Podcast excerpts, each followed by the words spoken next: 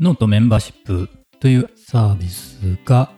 新しく始まるということで、えー今朝どんなことをやるのかというようなもの、簡単なものをね、えー投稿ノートにしたんですけれども、その中で何ができるというところで、オンラインコミュニティ Discord に参加という項目を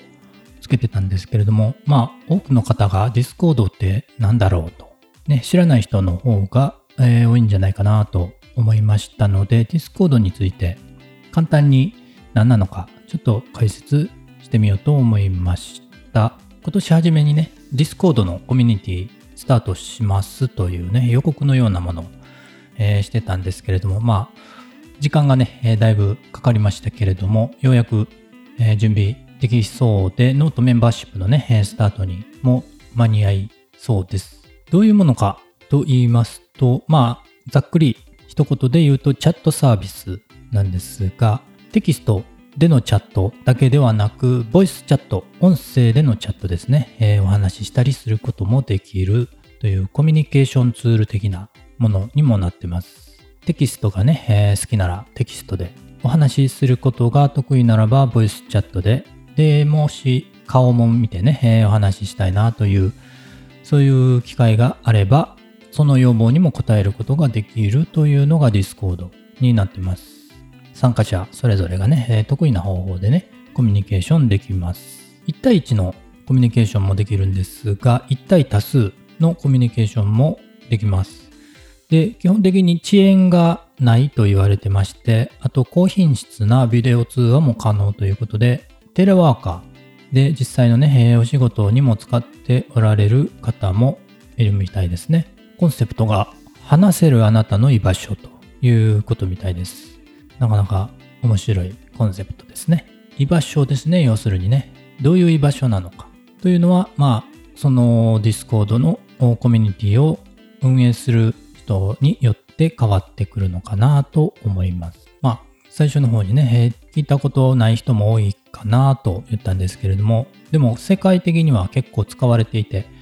ユーザー数が、えー登録者数で言うと3億9000万人ほどいます。かなり多いですよね。で、月間アクティブユーザー数も世界では1億5000万人以上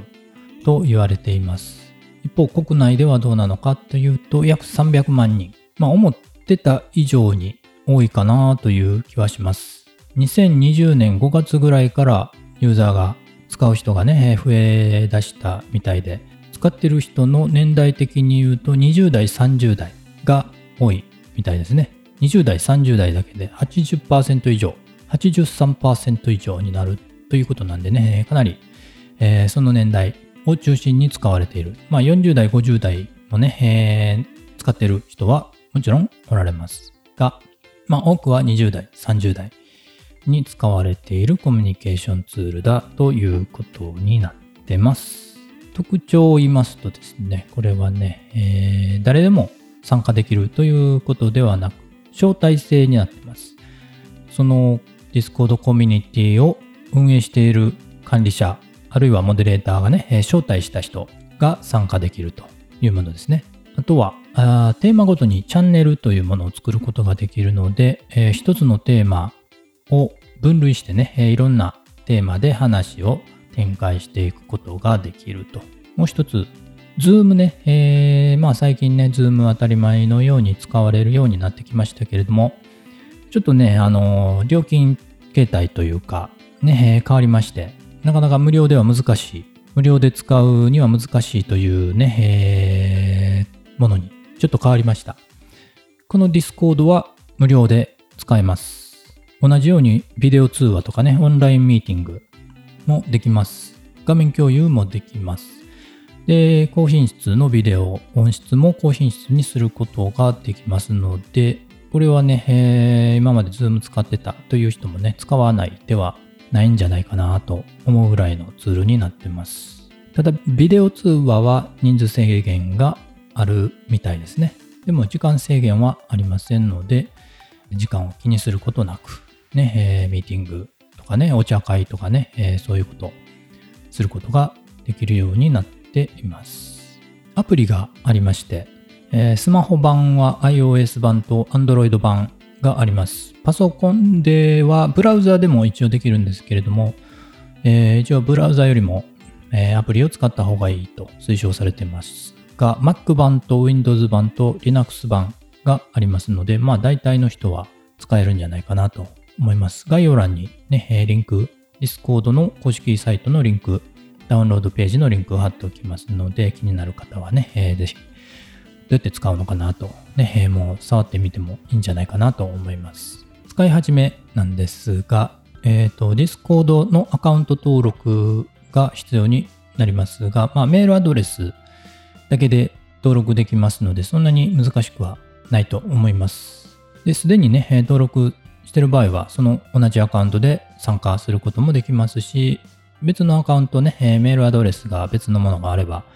新たにアカウントを作って参加することも可能になってるみたいです。まあ、ノートメンバーシップね、私の方のノートメンバーシップに参加いただいた場合にはですね、えー、招待リンクをお伝えしますので、そこから簡単に参加できると思います。なぜ Discord を選んだかなんですけれども、まあ以前からね、ノートサークルという形で使ってたんですけれども、あノートのね、サークルの掲示板、限定、メンバー限定掲示板というのがね、あったんですけれども、これがね、なかなか、あのー、一つのテーマだけで、えー、深掘りしていくのであれば、特に問題はないんですけれども、いろんなね、えー、話に飛んでいきます。ね、えテーマごとにコミュニケーションすることがちょっと難しいというのが経験上ありました。で、コミュニケーションツール、他にはないのかなと言って探していたところ、Discord というね、えー、ものがありまして、えー、それをね、えー、コミュニティとしてね、立ち上げれば、そこに来ていただけるといろいろね、使いやすい。過去の情報とかも整理されててね、見やすくなりますので、まあ、運営側としては結構ね、複雑で、ちょっと大変ではあるんですけれども、参加する側からすると割とシンプルに使えます。えー、特に難しいことはないかなと思います。大体そんな感じですかね、Discord。まあ特に、えー、何が難しいかということもなく、まあ入ってみればもうすぐになれるんじゃないかなと思います。ノートメンバーシップの方もね、7月13日夕方16時ぐらいから公開されるそうなのでね、もしよろしければね、え、どんなメンバーシッププランを作ってるのかなと、ちょっと覗いてみていただけると嬉しいです。プランはね、一応4つ作ってます。今までやったプランに加えて3つあるんですけれども、まあ1つは、あのー、全部の得点が入ったプランが1つスタンダードプランみたいな感じでね、あるんですけれども、それではちょっと全部は必要ないかなという方のために小分けにね、えー、ちょっと割安というかね、えー、お安いプランに分けて、えー、使うことも入ることもできるように設定しました。またね、明日あ公開されましたらね、えー、見ていただけると嬉しいです。それとは別にですね、クリエイターページ、先ほどね、ノートの方からね、えー、メッセージというか、ツイートを見たんですけれども、クリエイターページがね、リニューアル、その日にされるらしいですね。両方いっぺんにね、大変だったろうなとね、えー、思うんですけれども、そうですね、いっぺんにやっちゃうんですね。まあ、いい機会かなと思います。クリエイターページトップページになる部分ですね。が、えー、一覧性が良くなりますね、えー、記事の一覧、メンバーシップの記事、えー、マガジンなどね、えー、一つ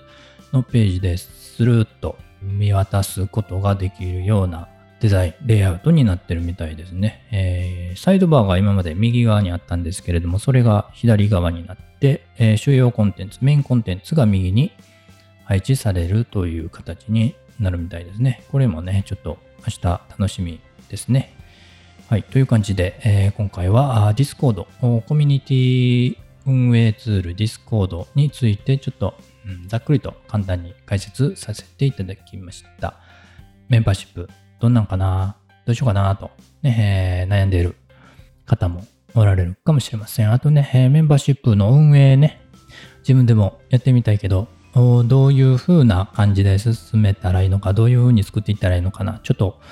アイデア、ヒント欲しいなという方もね、ちょっと覗いていただけるとね、えー、いいかなと思ってます。では明日楽しみにしています。今回の配信が役に立ったという方、今後も聞いてみたいという方はフォローしていただけると嬉しいです。感想やメッセージはお便りフォーム、Twitter、ノートのコメントでお待ちしています。